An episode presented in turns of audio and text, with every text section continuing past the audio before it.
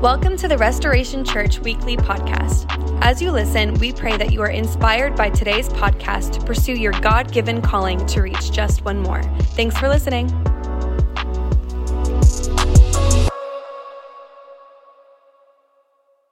That is way too good of an introduction from Pastor Nate. Um, but my husband Cody and I are here with Nate and Michelle this weekend, and we love your pastors. They are great friends to us. We've known them just about a year and a half, but it feels like we've known them for a long time because we just connect through ministry and the different things, the season of life with our kids. And so it's just been an honor to be with your leadership team this weekend and then be speaking today as well. Um, but as Nate mentioned, we pastor in Ohio. Cody's the lead pastor of our church, and I serve on staff with the key line of other duties as assigned, whatever Cody may need done.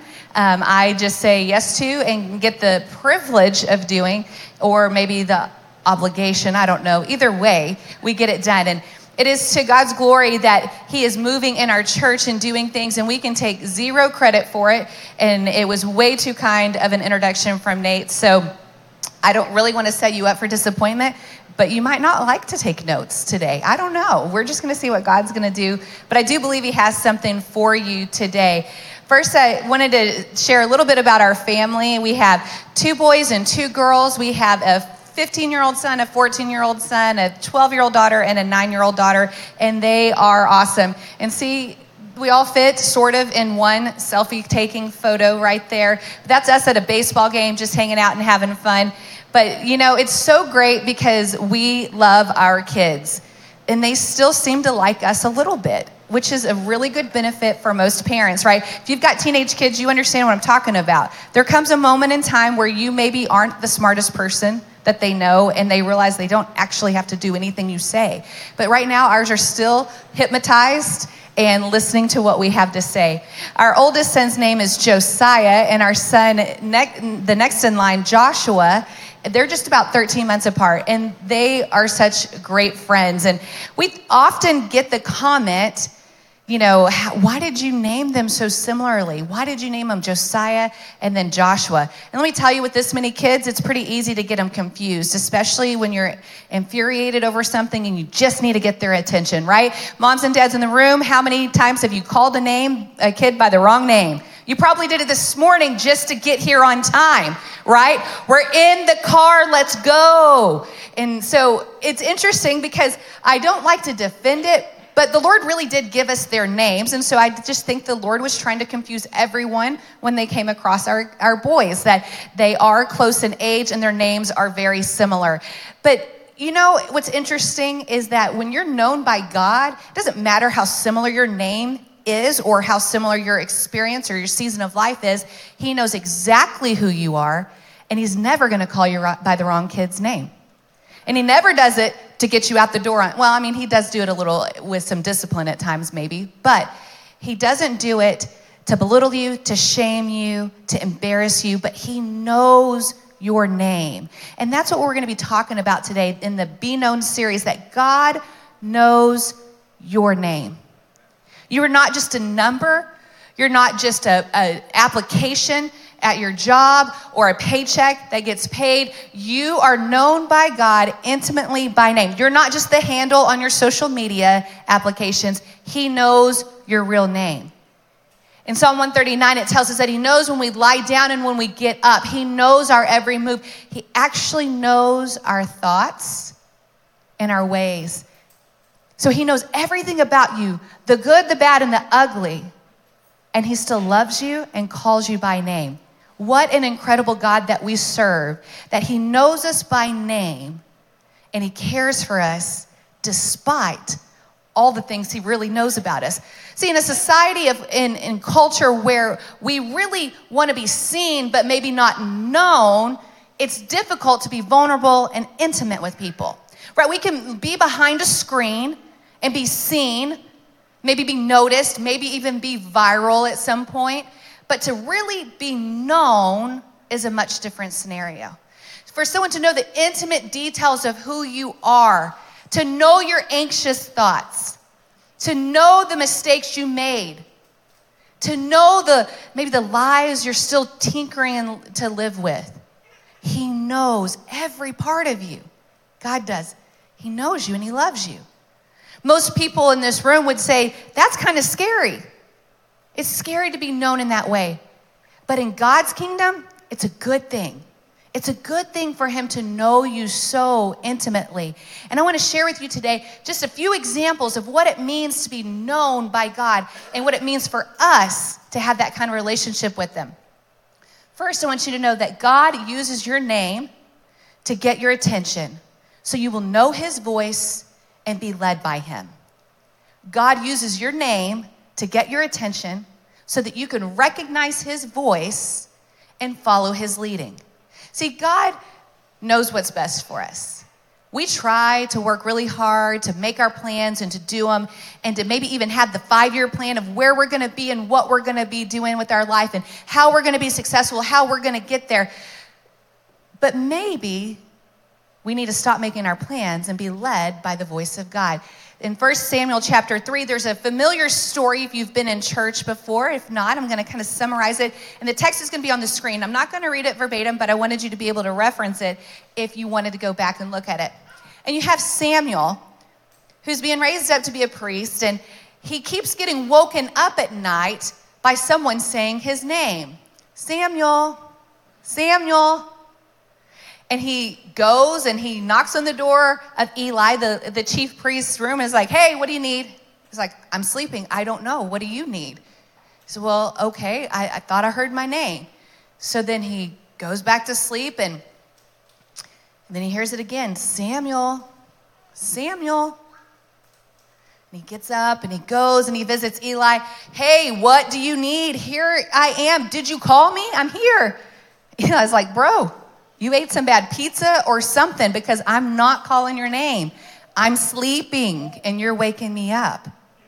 And then it happens again. Samuel, Samuel.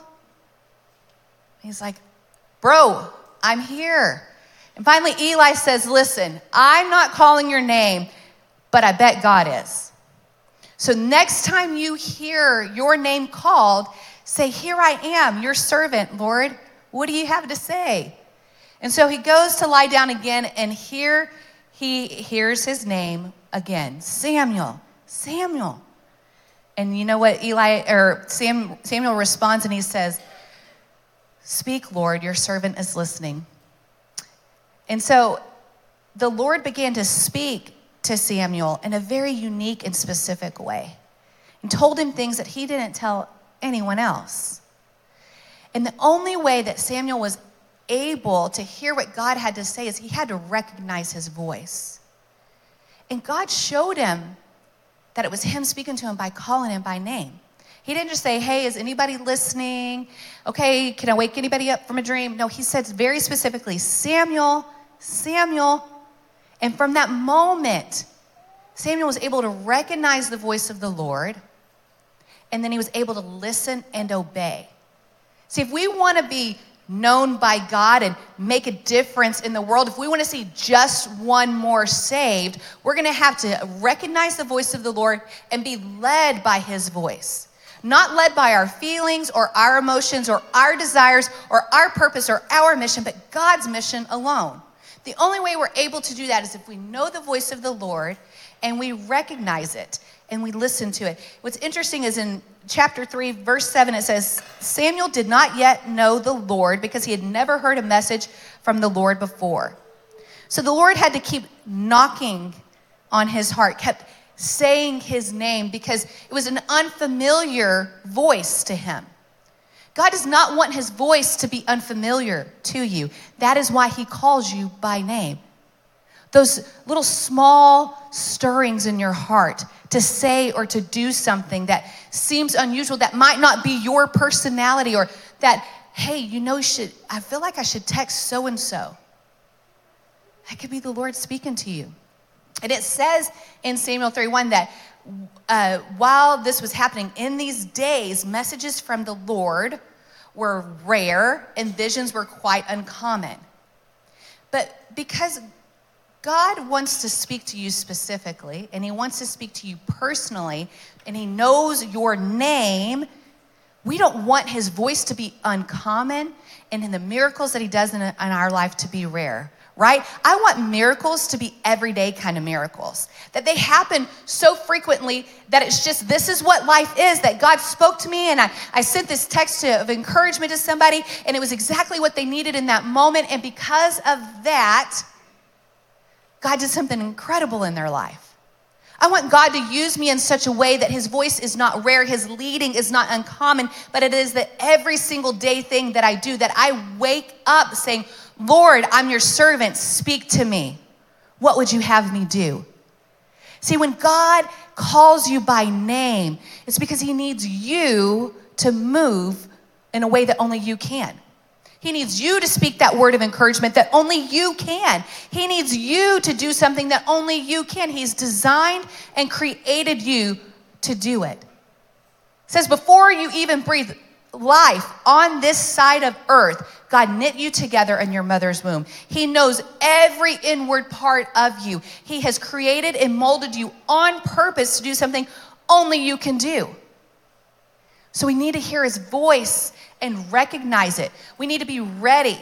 Just like Samuel, he popped up every time. Good for him because I don't wake up well in the middle of the night. Y'all, I train my kids at a very early age that they don't wake mom up in the middle of the night if they need something. Because I'm gonna be absolutely useless to them. And to this day, if they need anything after they've been put to bed, do you know whose side of the bed they go to? Cody's. It's incredible because I am absolutely useless in the middle of the night. But Samuel was ready. He popped up. I, I'm here, Lord. I'm listening. We got to be ready. We've got to train our ear to recognize him. In a world that is full of noise and distraction, we have to have an ear that is tuned to the voice of God not the noise that's surrounding us or the voices that are trying to creep in or the accuser that's always on your back or society that tells you that you're weird, you're crazy, you don't know what you're doing. No, no, no. We got to tune those out and turn up the volume of God's voice. That means we have to train our ear to recognize Him. And then we have to be bold. We have to be bold to step out in faith when He calls us to do something.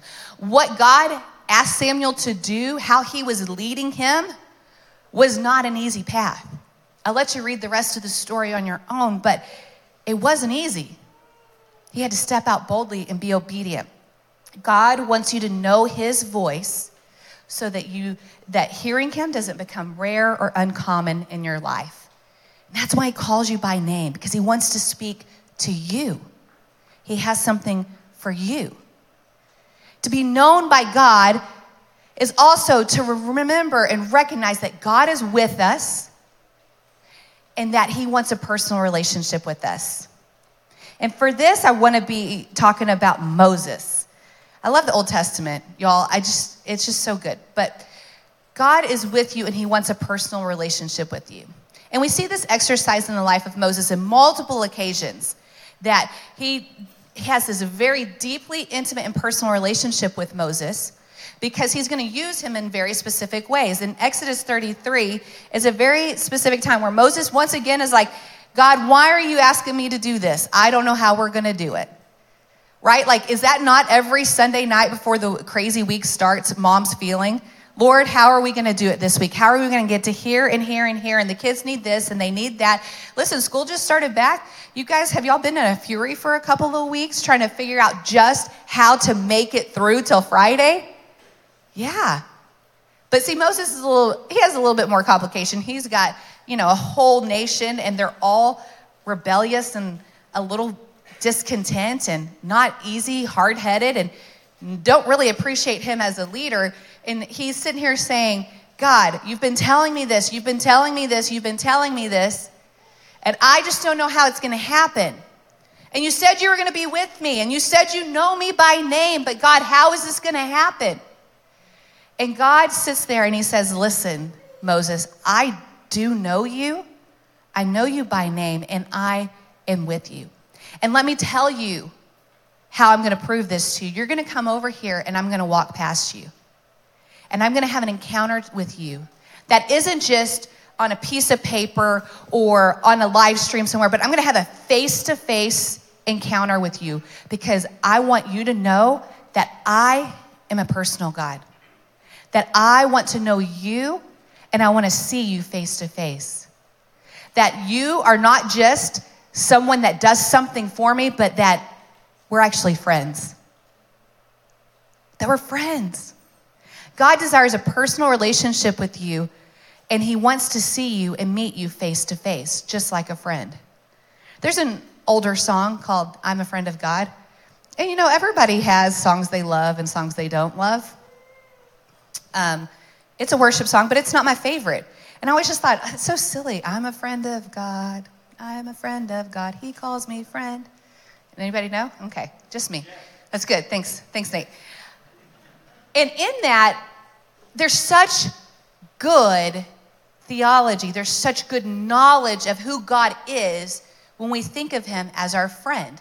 That he's not some puppet master sitting up in heaven, moving his hand around, telling everybody what to do, and shooting lightning bolts at them when they mess up and punishing them when they don't do everything right, but that in fact he is a friend who wants a face to face relationship with us.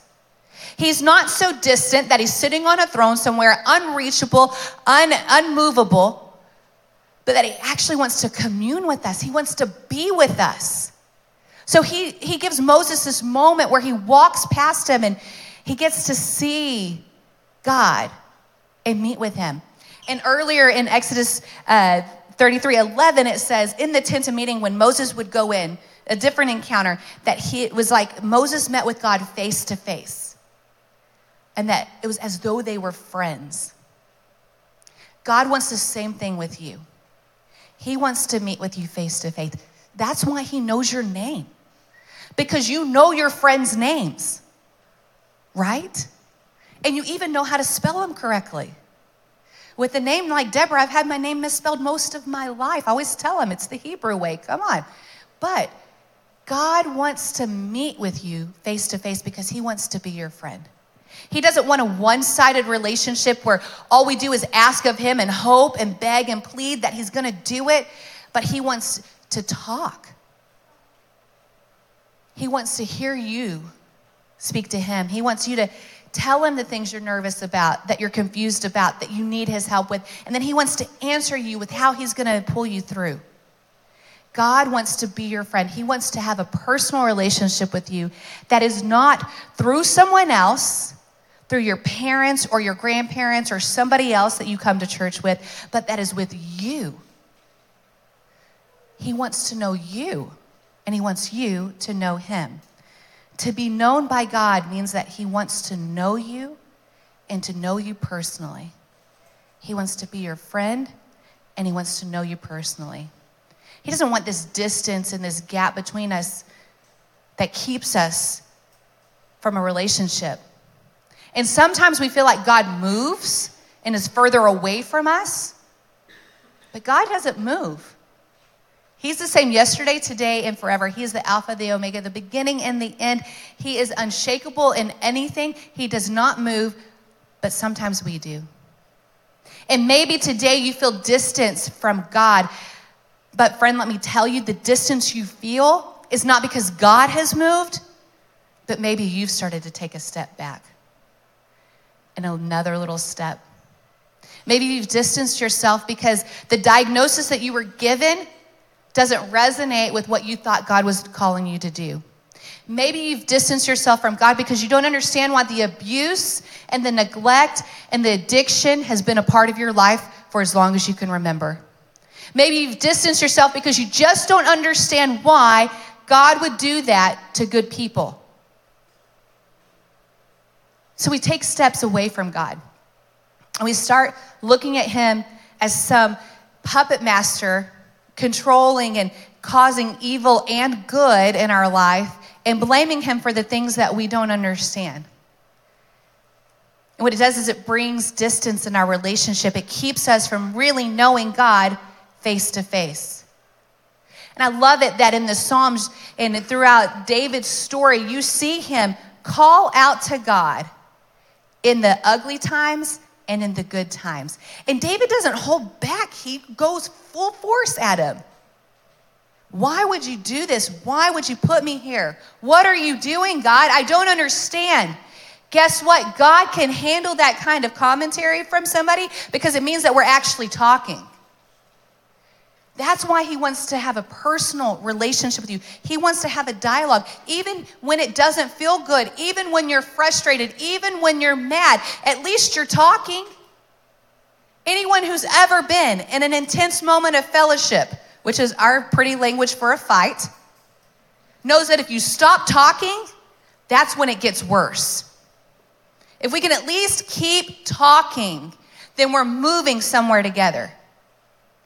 And that's what God wants you to know today that He knows you by name and He wants to be with you and He wants to have a personal relationship with you. And when you are known by God, this is our, our next point. When you're known by God, He sees you and He wants you to live a life and life more abundantly. God doesn't just want you to survive through the next trauma in your life, but He wants you to have life and life more abundantly. John 10 10 tells us that the thief comes only to steal, kill, and destroy, but God has come, Jesus has come Himself, so that you may have life and life more abundantly. God is hoping that we walk in the fullness of everything He's called us to be everything that He's set forth for us to do. Not that we would barely make it through and go from trauma to trauma to trauma to trauma, only barely surviving, but He wants us to live an abundant life. That's not some prosperity doctrine, that's the truth of God's word. Abundant doesn't necessarily mean rich or problem free or wealthy and able to do whatever we want and all of our relationships work great and there's no conflict in our life. No, life abundantly is that we choose not only to know where we're going after death, but we bring heaven to earth. It means that we are advancing God's mission forward and we're bringing people to Him day in and day out. That we get to walk in freedom here on this side of earth, that we get to walk in healing right now, that God's miracles are for today, not for some day that we're buried in the ground, that His miracles are for now. That's what the life, life more abundantly is. God doesn't want you to just sort of know who you are, He wants to be able to tell you who you are, assign your purpose, and have you walk in the fullness of your calling. Life more abundantly is that He has pleasures for you in His right hand, waiting to bless you, to equip you, to move you to everything that you could ever ask. Oh, actually, more than anything you could ever ask, think, or imagine. Beyond your wildest dreams are the good things that God has planned for you. Yet sometimes it's very difficult to see that. And what we see in Genesis 16 is a story of an Egyptian maidservant, Hagar, who could not see past her current situation and circumstance and the place where she was at to know that God had better things for her ahead. So she's an Egyptian maidservant to Sarah and Abram. Sarah's been promised a child, and she's not seen the fruition of that. She's not seen that she's going to have a child because she's older in age, and she just doesn't believe. She even laughs that God would promise this to her. So she has this great idea. Okay, I'm gonna figure it out because I don't think God's moving in my timing or the way that I think He should. None of us have done that, right? Okay, so she gets this plan together. Okay, Abram, I've got it all figured out.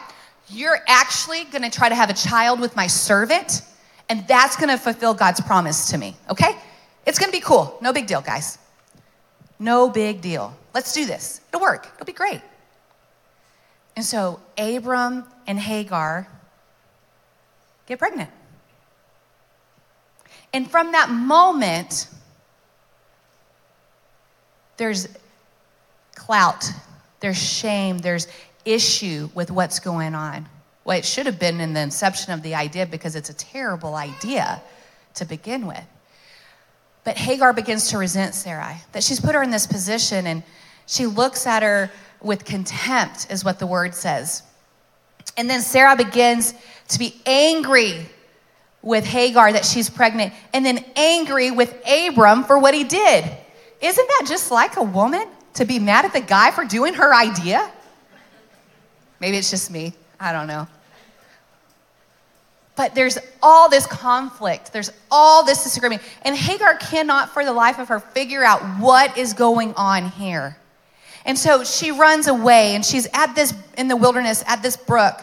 And all of a sudden, an angel says to her, Hagar, Sarai's servant, where have you come from and where are you going? As though the angel of the Lord doesn't have a clue, right? He knows. She knows. I don't know if angels are, have gender, sorry. I don't want to get into that. But the angel, the angel knows. But what is the first word out of the angel's mouth? Hagar. He calls her by name. Calls her by name.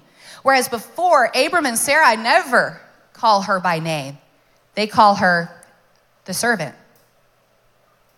The servant. And isn't it interesting that somebody would want to call us by what we do or what, we're, what we are, are about or our season of life rather than by our name? Sounds a lot like the accuser of the brethren. It calls us by our sin, calls us by our addiction, calls us by our past, calls us by our failures, calls us by our insecurity, calls us by what we do and not who we are. It's the enemy of your soul that does that. There's one accusatory voice in our world, and it is the enemy that is out to steal your soul, out to kill your soul, and out to destroy it. He'll use any method possible to take you down. And the best method he knows is to call you by something besides your name. The best method he knows is to remind you of the mistakes that you've made, to steal your identity and recapture it for him, to take your purpose and squash it and to leave you hopeless without a calling for the future. He identifies you by your sin, yet God Himself calls you by your name. He never addresses us by our sin, our shortcomings, our insecurities, our mistakes, but He calls us by name. That's what it means to be known by name. That in the moment of our greatest failure, our greatest disheartenment, in the season of difficulty that we might be going through, that God does not look at you and say, You idiot, how did you mess this up? Instead, He says, Daughter, by name, Hagar, where are you at? What are you doing? What are you running from? That moment had to have changed her life completely. She's an Egyptian, so she's not actually a worshiping Israelite, but God still calls her by name. He knows her name even though she wasn't didn't have perfect attendance at church. He knows her name even though she made some really skeptical decisions and maybe they weren't even hers to make. He knows her name and her weakest point. In the moment where she's ready to give up, pregnant and alone in the wilderness, he calls her by name. And he says, You know what? I'm actually going to tell you the purpose of everything that you're going through. I'm actually going to give you a, a, purpose for your child. And I already know his name. I'm going to give you a promise and I know you by name. And this is her response. She says, You are the God who sees me. And have I truly seen the one who sees me? To be seen and to be known by God in our weakest point shows us that He knows our name and He cares for us more than we could ever imagine. It means that He notices when we're going through struggles, that He understands our suffering and isn't that what Jesus did for us? He came to earth as God's son to live a blameless life, to live a sinless life, a perfect life. But went through all the suffering that we did too, to understand and to empathize with us as his children, as, as those that he loves, what it means to go through difficulty, to what it means to grieve, what it means to be tempted God knows us, and He knows what it feels like, and He wants to meet us in that moment. To be known by God means that He sees you He sees you. And your weakest point, He sees you. He knows you, and He wants you to live a life, life more abundant, that where He identifies your purpose. He tells you who you are, and He assigns a calling to what you're going through that nobody else could. He knows you, and He has life and life more abundantly for you. God cares for you, and He wants to have this kind of relationship with you that isn't uh, a big group setting where we all have to wear name tags and hope that people like us for who we really are, but God knows you and He loves you and He cares for you. And He wants to have a personal relationship with you.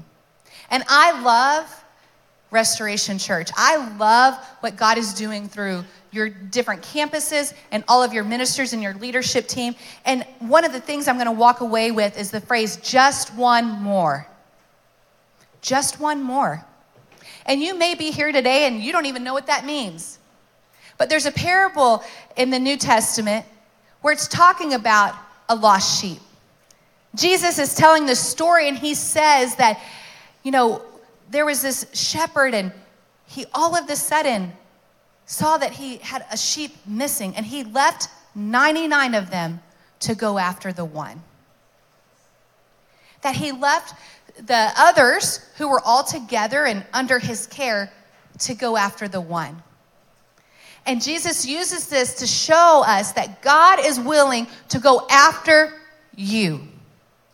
That it doesn't matter what you've said or what you've done or what's caused you to wander, that He's willing to go after you. That He wants you to be brought back in to the fold. And this is what happens that He goes and He gets that one lost sheep and He picks them up and He carries them and He runs them back to the 99. And it says, Rejoice with me, for I found my lost sheep.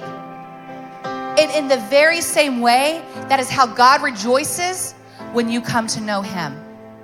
See, He knows you. He knows your name. He knows you're coming and you're going, you're getting up and you're coming down. He knows every part of you, but He wants you to know Him. And He is not hiding, He's waiting for you to take that one next step. Maybe you walked in today and you didn't want to be known. You didn't want your name to be shared. You didn't want to be seen. But, friend, I'm here to tell you today that He sees you, He knows you, and He cares for you.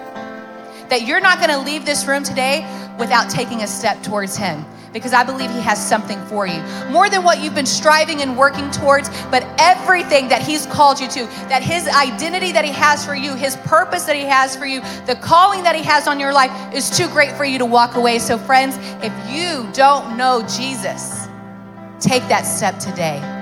I'm going to pray with you here in just a minute, and I want you just to open your hearts to receive what He would have for you. Maybe you've been walking with the Lord for a long time. Maybe you know all these scriptures that I'm talking about, but you need to be reminded that God really does care for you. He sees what you're walking through, and you need to be known by Him.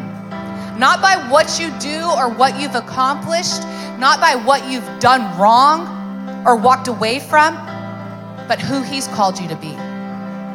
So I'm going to ask that all of us just close our eyes, just as a sign of of reverence to the Lord as we pray today. And I want to pray for those that need to be reminded that God knows them and cares for them.